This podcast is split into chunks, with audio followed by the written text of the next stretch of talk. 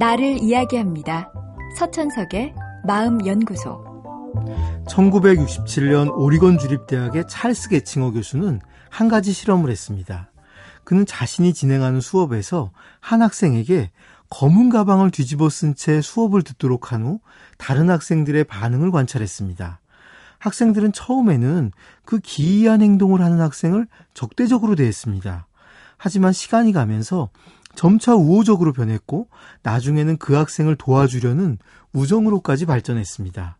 실험이 마무리될 때까지 여전히 얼굴조차 보지 못했지만 단지 반복적인 노출과 접촉만으로도 사람들은 그를 친숙하게 여기게 된 겁니다. 이 실험에 대한 이야기를 전해들은 미시간대 심리학과의 로버트 자이언스 교수는 사람들에게 노출의 효과를 알아보는 실험을 했습니다. 그는 실험 참가자들에게 도형과 얼굴 사진, 그림과 중국 한자가 쓰인 슬라이드를 무작위로 섞어서 보여주었습니다. 그런데 슬라이드의 진행 속도는 매우 빨라서 사람들은 자신이 뭘 보았는지 분간할 수도 없을 정도였습니다. 슬라이드가 다 돌아간 후 그는 참가자들에게 여러 그림 중에 어느 그림을 좋아하는지 골라보게 했는데 사람들이 고른 그림은 모두 자신이 본 슬라이드 쇼에서 가장 많이 나온 그림이었습니다.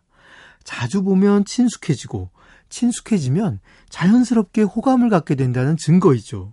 이런 실험 결과에 대해 자이언스 교수는 인간은 낯선 것을 보면 불확실성이나 갈등을 연상해 부정적인 느낌을 갖기 쉽다며 어떤 사람에게 호감을 얻고 싶다면 무엇보다 자주 접해서 친숙해지는 것이 중요하다고 주장했습니다. 이런 자이언스의 이론을 가장 많이 응용하는 곳은 광고업계입니다. 포털 사이트에 가면 지금도 여기저기서 배너 광고들이 깜빡이는데 조사를 해보면 특정 브랜드의 배너 광고에 더 많이 노출될수록 사람들은 그 브랜드를 친근하게 느끼며 호감을 갖는다고 합니다. 다만 한 가지 주의할 점은 원래 그 브랜드를 부정적으로 생각하고 있는 사람들의 경우엔 부정적인 생각만 더 떠오르게 더 나쁜 감정을 갖게 한다는 겁니다. 만약 누군가가 자신을 좋아해 주길 바라고 계신지요? 그렇다면 우선 상대가 날 부정적으로 보고 있는지 확인해 보십시오. 그렇지 않다면 기회가 있습니다. 짧게라도 지나치거나 만날 수 있는 기회를 많이 만드십시오. 많이 볼수록 친숙해질 것이고 그럴수록 내게 호감을 가질 확률은 조금씩 높아질 겁니다.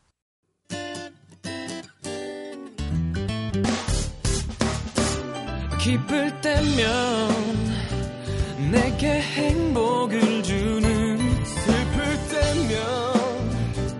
나의 눈물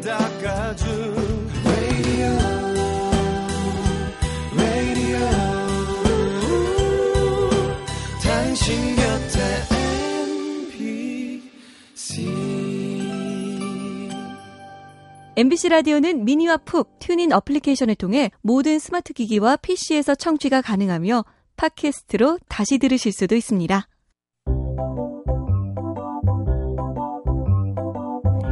서천석의 마음연구소.